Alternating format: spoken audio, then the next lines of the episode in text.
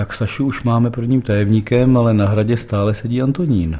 A ještě chvilku sedět bude, ten novotný neodešel rovnou, že Takže ne brzká zima, ale teprve brzké jaro. Takže vlastně jaro je to, protože v zimě se houby dělo? No, až teprve v březnu se něco stane, uvidíme co. Hmm, tak pokračujeme v Pražském jaru. Tady je Martin Groman. A tady je Michal Stehlík. 70 dní po zasedání, na němž byl zbaven funkce prvního tajemníka Antonín Novotný. Tak sme už na to dávno všetci čakali. Dosať sme boli velice utláčaní. Tie chyby, ktoré boli, musí niekto odstrániť. No jo, soudruhu, tak co? 19 dní po útěku jetelového generála Šejny. Je to vůbec lidským rozumem pochopitelný. Cenzura přestala, přátelé, existovat. Hurá! Na dojmy z jednání západočeských komunistů jsme se zeptali doktora Františka Krikla. Práce dnešní konference potvrzují celkové dojmy okresních konferencí v celé republice. No jo, soudruhu, tak co? V Salonku se schromáždili moderní tribunové lidu. Ministr Josef Smrkovský, přáteli zvaný Smrk. Nejde o žádné opuštění socialismu, ani vzdálit se Sovětskému svazu a narušit naše bratrské vztahy. No jo, soudruhu, tak co? Je to politika, nebo pseudopolitika, nebo je to morálka, nebo pseudopamorálka? Protože je nelogické, aby se člověk tak dlouho učil mluvit a pak nesměl mluvit.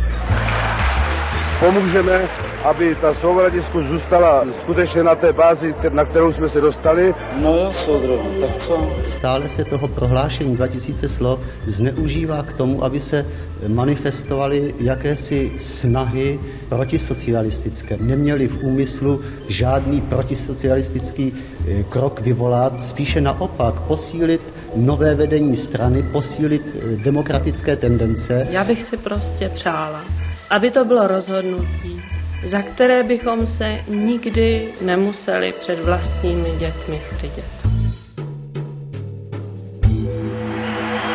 Nepište dějiny! Tak jsme minule mluvili o těch několika rychlostních dějinách. Ono se ne, že by se úplně nic nedělo. V tom lednu 68 se začnou někteří ozývat. Mě baví ten televizní rozhovor s Goldštykrem, který je tak kritický k novotnému a k 50. letům a ke všemu, že ten redaktor, který to s ním vede, tak říká, tak děkuji ti za, že jsi přišel a těším se zase na viděnou, doufám. Což jako jasné znamení, že jestli tě teď nezatknou, tak už je všechno dobrý. Pak napíše článek do práce ministr lesní, lesní a hospodářské, či čeho to, e, Smrkovský, a ten napíše velice kritický článek a postupně takhle jako eroduje ten stav, ale to už je v čele ten Dubček, jako to už by měly být reformy v plném proudu a ta strana poněkud jako přešlapuje. No to je to, že my to vnímáme, jako kdyby mávnutím kouzelného proutku si tam Saša sedl někdy začátkem ledna a teď se ty reformy rozjedou, ale ono se vlastně nic nerozjelo. Kolštykl a další, tam bylo ještě docela zajímavé vidět, že ono nebylo tak složité kopat do novotného. To už se mohlo. Tam se to projevilo, že dokonce i ta volba Dubčeka je vlastně tichý kompromis mezi konzervativci a úplně reformními ve smyslu, kdo vlastně koho, ale novotní nebo lidé kolem novotného rozhodně nebyli ti, kteří byli u moci, byť to prezidentství ještě vydrží do toho nějakého 22. března 1968. Jak slabý ten novotný vlastně už v tu chvíli byl, to krásně ukazuje to, kdo vlastně začal ten proces jeho odvolávání, protože to začne parlamentu v národním schromáždění, v nějakém hospodářském výboru nebo jakém, poslanec, který je normálně udržbář z východoslovenských železáren, tak prostě si v březnu vzpomene, že soudruh Novotný nevhodně se choval ke Slovákům a že by vlastně neměl být ani prezidentem a navrhne to. Jako představa, že prezidenta republiky trošku nadneseně odvolá údržbář z východoslovenských železáren je prostě divná. Tak co chcete, ale za doklad demokracie a parlamentarismu. tak jednak se novotnému vrátí to Slovensko a celá ta matica slovenská, všechno to, co bylo špatně. No a druhá věc je, že možná tady jsme přece jenom mezi jarem a řekněme i tím podzimem 68 v takovém divném historickém okénku, kdy ten parlament je docela zajímavé místo po těch automatických eh, životech od roku 48 výš, tak najednou se parlament chová byť eh, východoslovenským údržbářem, ale chová se místy parlamentně. Tam bylo několik poslanců a nebylo jich právě už jako ne, úplně malinko v tom parlamentu. Borůvka, Kriegel a další, kteří od roku 64 pracovali na tom, aby ten parlament naplňoval ústavu, tedy aby byl třeba kontrolním orgánem vlády, eh, potažmo strany. To se jim vlastně jako začalo postupně dařit. Doloží to v tom týdnu v srpnu, kdy ten parlament, přestože Ludvík Svoboda tvrdí, že parlament byl paralizován, tak je to lež. Parlament normálně zasedal, dokonce permanentně neopouštěli budovu, jeli celý ten týden, vydávali rezoluce, deklarace, všem vládám světa psali, aby to prostě pomohli a tak dále. Ten parlament vykonával nějakou práci, ne že ne? No ale, jed, tak, ale jedna věc, která to ještě před pádem toho novotného celé jako nasvítí hezky, jednak pohřbí definitivně Novotného a jednak ukáže změnu té rychlosti, je aféra generála Jana Šejny a to taky souvisí s parlamentem. Ta aféra je geniální v tom, jak je komplexní. Jako semínkový generál. Semínkový myslíte? generál, že? Člověk, který v 67. a předchozích letech díky přátelství s Novotným a jeho synem kšeftuje s armádním materiálem. Říkal jsem mu teda semínkový generál, protože přeprodával travní semeno zemědělským družstvům. A proč? Protože byl v zemědělském výboru parlamentu, kde si ti předsedové družstev stěžovali, my nemáme čím sejít ten jetel. A on říkal, tak já tady ve skladech mám tak využil jetel. systém vlastně pod rukou, ale, ale ve velkém. To tak, se musí ale ve velkém, velkém, ale to se říká semínkový generál, protože prodával nějaký pytle se semenem. On jako zařizoval super věci. On byl schopen zařídit chatu, holky na večer, přeprodal z armádních zásob několik aut a dokonce bagr. Fakt kanon. Tak zase věděl, proč by měl zmizet. tak. No jo, ale tím, že on je člen zemědělského výboru, člen předsednictva Národního schromáždění a zároveň člen generálního štábu, proč čemu je tedy celá armáda, jako ten generální štáb se brání, aby tam Šejna byl, protože nemá vzdělání a není voják vlastně, je to politruk tak on má přístup k informacím. Hmm. Takže ve chvíli, kdy se už na to přijde, novotný je oslabený a policie může vyšetřovat a policie požádá vedení parlamentu. Myslíte tedy, Zbor národní bezpečnosti? Tedy, pardon, Zbor národní bezpečnosti, SNB, požádá předsednictvo parlamentu, aby plénum parlamentu vydalo generála Šejnu, no tak v tom předsednictvu zasedá generál Šejna, který dostane pozvánku, kde toto vidí na programu, takže ví, že 25. února se ještě může zúčastnit oslav 20 let výročí převzetí moci, no, pak ale, 6, ale 26. už opouští republiku, bere sebou syna a jeho dívku, eh, ne, syna a svoji milenku. Svoji dívku. Svoji dívku, svoji milenku, nechá tady paní Šejnovou a dluhy a odjíždí do Itálie, následně do Ameriky a veze sebou materiál generálního štábu, které předá CIA tu slečnu si pak vezme ten jeho syn on si tam najde mulatku. Bezvadný, jako, tam je všechno, tam je politika, zlodějina, emigrace, peníze, sex, tam najdete všechno. Už jenom prodat Hollywoodu, já myslím, jako že to, to by je šlo. jako příběh pražského jako, jara. To dokážeš je, dvě, by to šlo udělat. Jako. Ale další oslabení Novotného tím, že jestli toto bylo možné za jeho vlády v rámci jejich, jeho chráněnců, no tak mezi tím koncem února a novým odchodem a tím 22. březnem je méně než 30 dní a Novotný postupně směruje k tomu, že vlastně dochází k té rezignaci. Jednak jednak to nasvítí toho novotného, jako jaký to byl opravdu problém i lidsky vlastně, ale hlavně co to nasvítí? Nasvítí to to, že se o tom píše. To je od konce první republiky poprvé, co lidé čtou v novinách skandál. Tak ono cenzurně, to bychom se mohli věnovat tomu, že od února se píše hodně otevřeně a oficiálně nějaký, nějaký ten čtvrtý březen brán jako ten, že se vlastně v úzovkách může psát a říkat cokoliv. Ale tohle to urve úplně. Což mimo jiné, ale ty Sověty začne štvát neuvěřitelně, protože s tím, že se na jedné straně píše o minulosti, rehabilitacích, dokonce o tom, jak to nefunguje ve společnosti, no tak si někteří nedají pozor takzvaně a píší velmi kriticky o velkém bratrovi. Tak, a pak se nastolují prostě ta témata, která dřív nebyla. Vždycky tak jako studenti vždycky mají v oblibě, když se o tom jako přednáší, nebo těch zkoušek většinou. Říkají, no tak mohlo se mluvit o tématu třeba jako vraždy Jana Masaryka. No to se sice mohlo, ale jako to úplně nedráždilo ku podivu nikoho. Co dráždilo, tak bylo třeba téma opozice. Nebo no téma tak... neutrality téma sociální demokracie, když se zvednou iniciativy jako angažovaní nestraníci, K231, ale ta sociální demokracie, že by se obnovila, která byla v úzovkách bez násilí násilím sloučena v 48. tak se dostáváte k podstatě fungování systému. To znamená eh, moc, volby, opozice a monopol moci.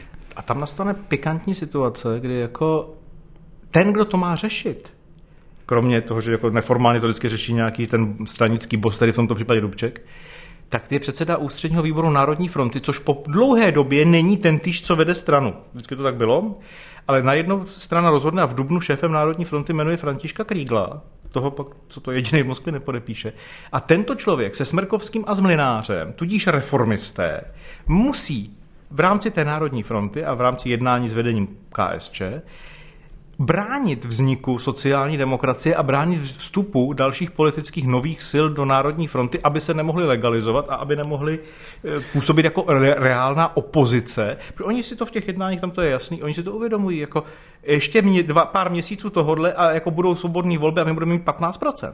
No ale tam se ty dějiny urvou ve smyslu té společnosti versus strany. Tam už směruje... Tam zrychlí společnost. Tam zrychlí společnost. A jakkoliv lidé, jako zejména Mlinář a další, se věnují velkou pozornost akčnímu programu. Ještě ten název. Ten program ano. má být akční. A je strašně neakční. A je vlastně strašně neakční. A to jsme pohybujeme jenom někdy mezi únorem a začátkem dubna kdy vlastně ta společnost i díky těm otevřeným informacím se neuvěřitelně utrhne a chce něco prostě jiného. Chce to prostě mnohem ostřeji, mluví se o opozici, ještě se nemluví o svobodných volbách, jako tenhle pojem není asi úplně, úplně na stole. Ale každý z těch chytřejších soudruhů si musel uvědomit, kam to spěje. Že to k tomu dojde. No. Jakkoliv se toho 5. dubna, nebo kdy ten akční program ukazuje jako ten, který bude řešit eh, spoustu reform, ale už je vlastně sám zastaralý v době, kdy vlastně vychází, respektive kdy se komunikuje. No, on to velice hezky ukáže Petr Pidhart, který hned v tom dubnu napíše do literárních listů článek jako Národní fronta nebo opozice a říká, proč tady se oživuje mrtvou vodou z hora Národní fronta, která prostě 20 let spala a nic nebyla k ničemu proč jako najednou se tohle dělá, protože odhalí to je to brána, která má, kde ti komunisté chtějí filtrovat, koho pustí do hry a koho ne a e, samozřejmě pustí do hry jen ty, které budou moci personálně vytunelovat a obsadit. Tak pojem mrtvá voda z hora je velmi jako patřičný vůči tomu, že to byla ta hranice, kterou ta strana vlastně nechtěla opustit. No Kriegel to na těch jednáních přímo říká, říká těm socialistům, nehodláme nikomu předat moc. No. A to, a to se line tím jednáním celým. A kde máme toho Sašu celou tu dobu?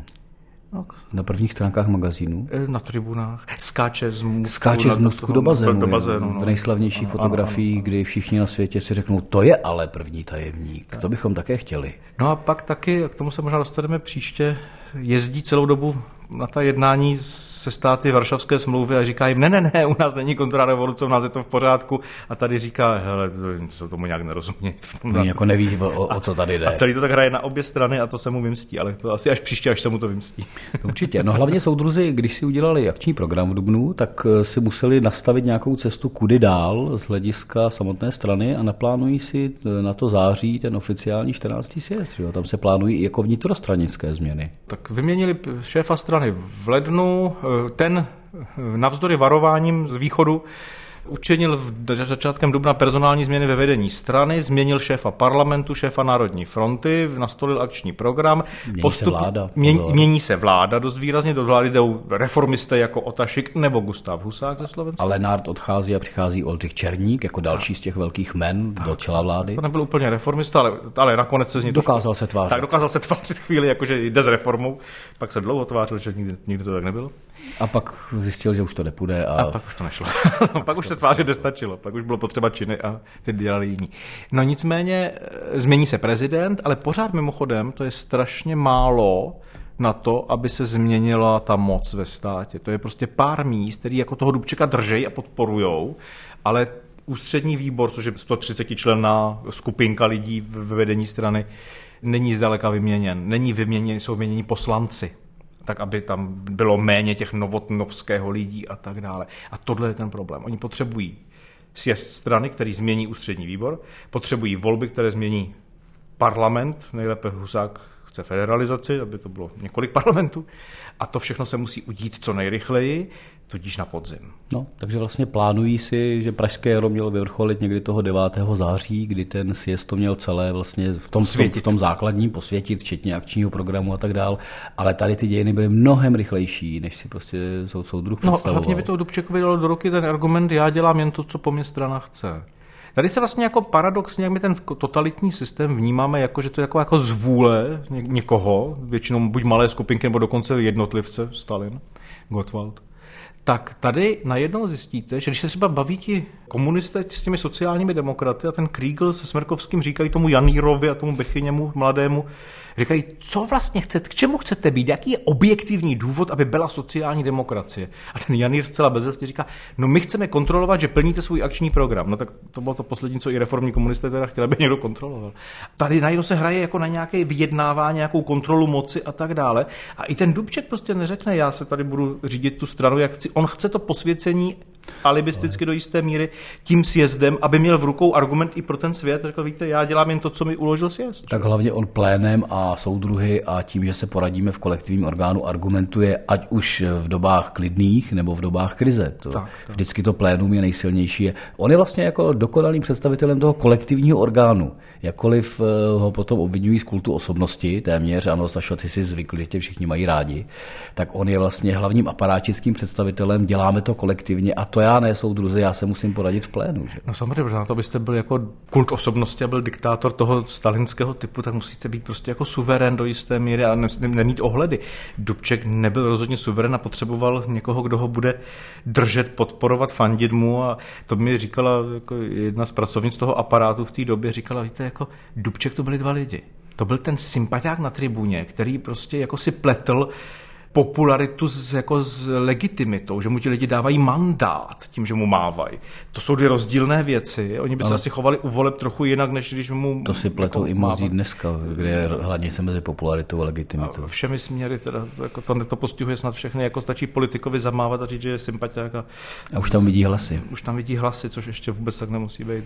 Voliči jsou smějící se bez Ale Eh, další věc je ta, že říkala, on uvnitř aparátu byl nejlíp informovaný. On jezdil na všechny ty schůzky do zahraničí. On to všechno viděl a věděl. A taky se podle toho choval. Takže on uvnitř toho aparátu nebyl tak usměvavý, nebyl tak suverénní a byl to právě ten aparátnický typ, na který on byl zvyklý. On nebyl nikdy eh, tak průbojný a vizionářský, třeba jako ten Husák který pak se stane symbolem té normalizace, ale to tehdy ještě vůbec nebyla pravda. To byl jako dravý chlap v tu chvíli. Taky je tam prostě otázka nějaké pracovitosti nebo naopak nepracovitosti, jakým způsobem je ten člověk schopen vůbec tuhle nejvyšší funkci zvládat. Jo, to pak. A pak je tam ještě jedna věc, kterou jsme se třeba bavili s několika historiky před časem o Pražském jaru a tam kolega Jakub Končelík říkal jednu věc, která mi přijde jako podnětná pro to zkoumání, třeba to jsem moc neskoumal v tom Pražském jaru ještě. Jaká já mám pocit, že jemu to vlastně celé bylo lidsky nepříjemné. Mm-hmm. Že vlastně lidsky nebyl srovnaný s tím, že na něj Brežněv řve, Gomulka, že je na něj drzej, Ulbricht, že je na něj jako uštěpačnej, Bilak, že ho podráží, jeho vlastní lidé, kterým věřil, že ho nutí do pozic, do kterých jemu se nechce, protože jsou jako příliš agresivní. Oni nenesou zodpovědnost takovou a, jako on. Ale tak, tak to dále. máte psychologii dějit, že jo? Máte tady Sašu, který si prošel rodině své a hmm. máte tady Sprkovského, který má za sebou prostě taky trošku jinou historii mezi povstáním, vězením a dalšími. Máte tady akademického mlináře, který mezi školením v Moskvě a nějakou velkou osobní ambicí, že vlastně intelektuálně hmm. je všechny převyšuje. A máte tady Kriegla s jeho pohledem na svět a v podstatě vojáka, vojáka s veltmanstvím, zase vnímáním no, trošku. Jako navíc, navíc jako vojáka a doktora, což jsou dvě, dneska to už to tak není, ale dvě velice podobné v té době pozice v jedné věci a to v té, že co řeknu platí. Je to autorita. Ano, prostě a dokonce velící.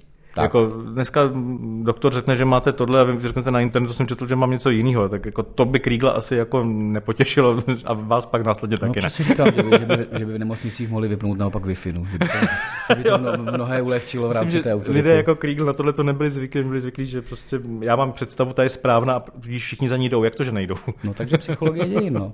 no. a pak v té psychologii ještě no. psychologie společnosti, že se vám zvednou hmm. ti političtí vězňové, zvednou se vám ti, kteří 50. v podstatě trpěli a je tady třeba zajímavá role instituce, která zdánlivě zmizela, a to je státní bezpečnost, mm-hmm. která je na jednu stranu neuvěřitelně spochybněná, co teda má dělat, protože ta strana najednou přestane vydávat jako ty jasné direktivy vůči těm hmm. případným nepřátelům vnitřním, protože je to vlastně celé rozdělené.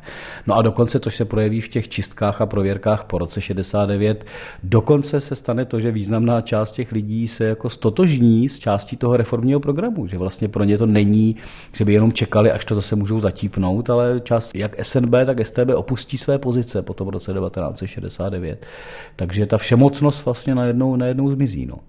A pak přijdou ti intelektuálové, kteří jsou nespokojení. A to už se ocitáme někdy mezi jarem Ti už a přišli v roce 67 poprvé, no, no. že na sjezdu, spisovatelů už se ozvali.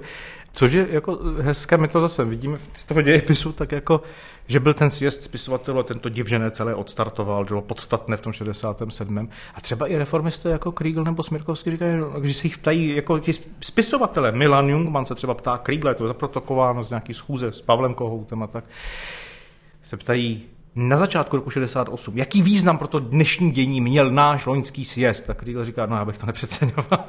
o čem to mluvíte vlastně? jako, víte, kdyby tam nebyl ten skandál s tím Hendrichem, tak byste měli sjezd a nic by se nestalo vlastně. To, jo. Samozřejmě je tam ta pozice toho aktivního straníka, který říká, ne, ne, ne, strana to tady bude řídit, což je mimochodem taky velký problém toho jara.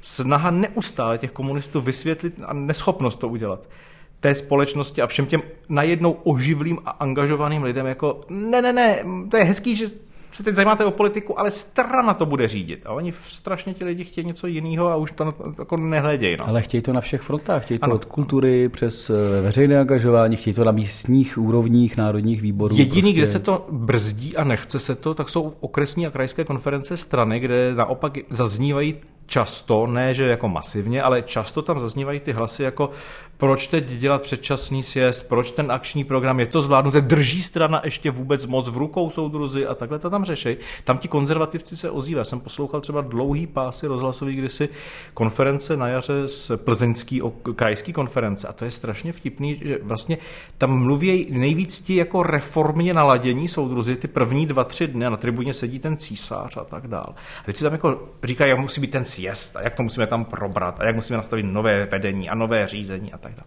A pak tam vystoupí jedna taková jako skalní soudružka, která říká, víte, ale jako v 50. letech tady byli mnozí intelektuálové, kteří nám říkali, jak máme být prostě budovatelští a tak dále. Dneska ti sami intelektuálové, zjevná narážka na lidi typu Pavel Kohout, nám říkají, jak máme být progresivističtí. Dejme si pozor, abychom za deset let zase nemuseli kvůli stejným lidem jako měnit své názory a tak dále. Nám to přijde a oni jsou vystrašení z těch okresů, protože tam prostě se oháněli 10 let, 20 let tím, že jsou komunisty. No, oni jsou blízko těm lidem. A ti lidé si pamatovali způsobili. to, co dělali v 50. letech a teď říkali, teď dostaneš. Z toho vrchu to není tak to, jako vidět. Tak, tak, ty, to tam, ty, tohle to bolelo, jako tahle změna. Ty osobní vztahy. A tam no. se najednou tahle soudružka se ohradí.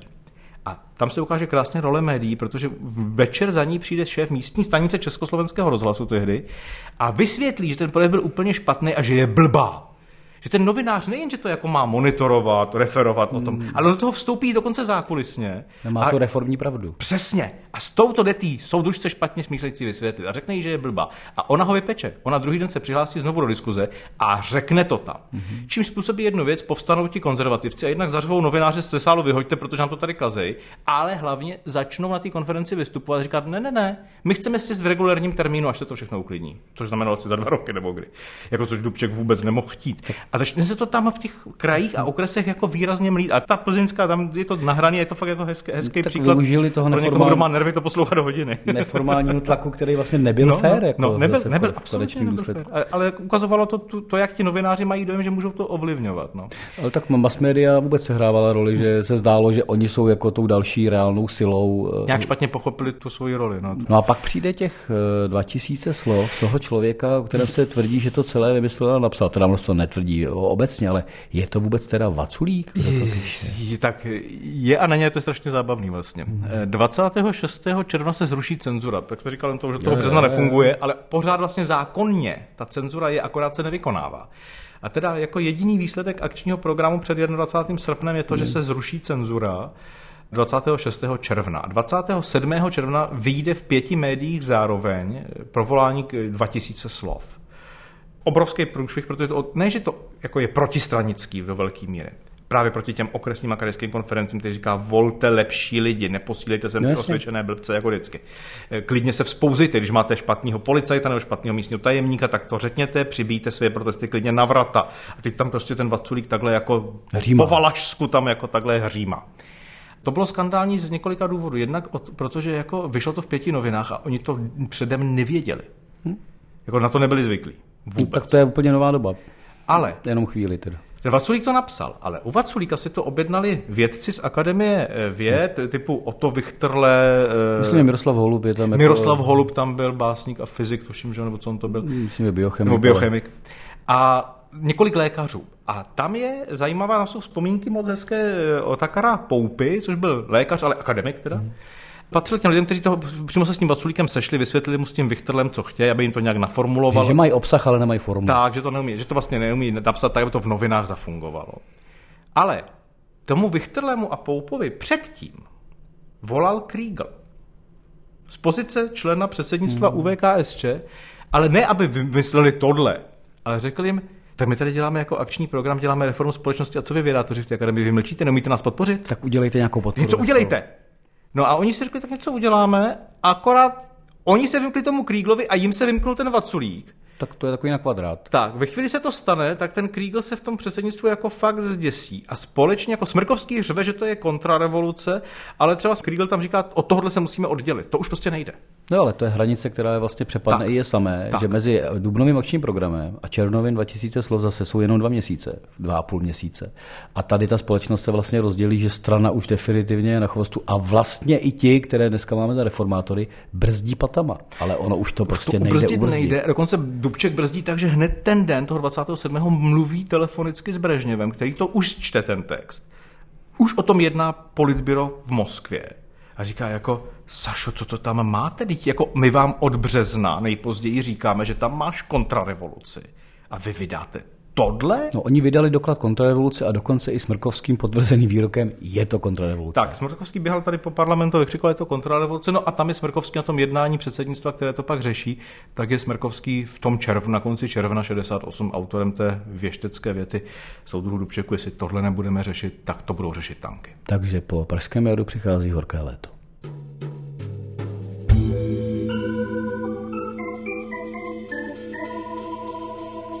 Taky musíme ještě říct našim posluchačům, že nás najdou, kde nás najdou. Kde všude nás kde najdou. všude, teď nás najdou všude. Ve všech podcastových aplikacích, v seznam zprávách a jejich podcastové sekci. Jednou měsíčně nás najdou na aktuálně a textově každý čtvrtek v Mladém světě.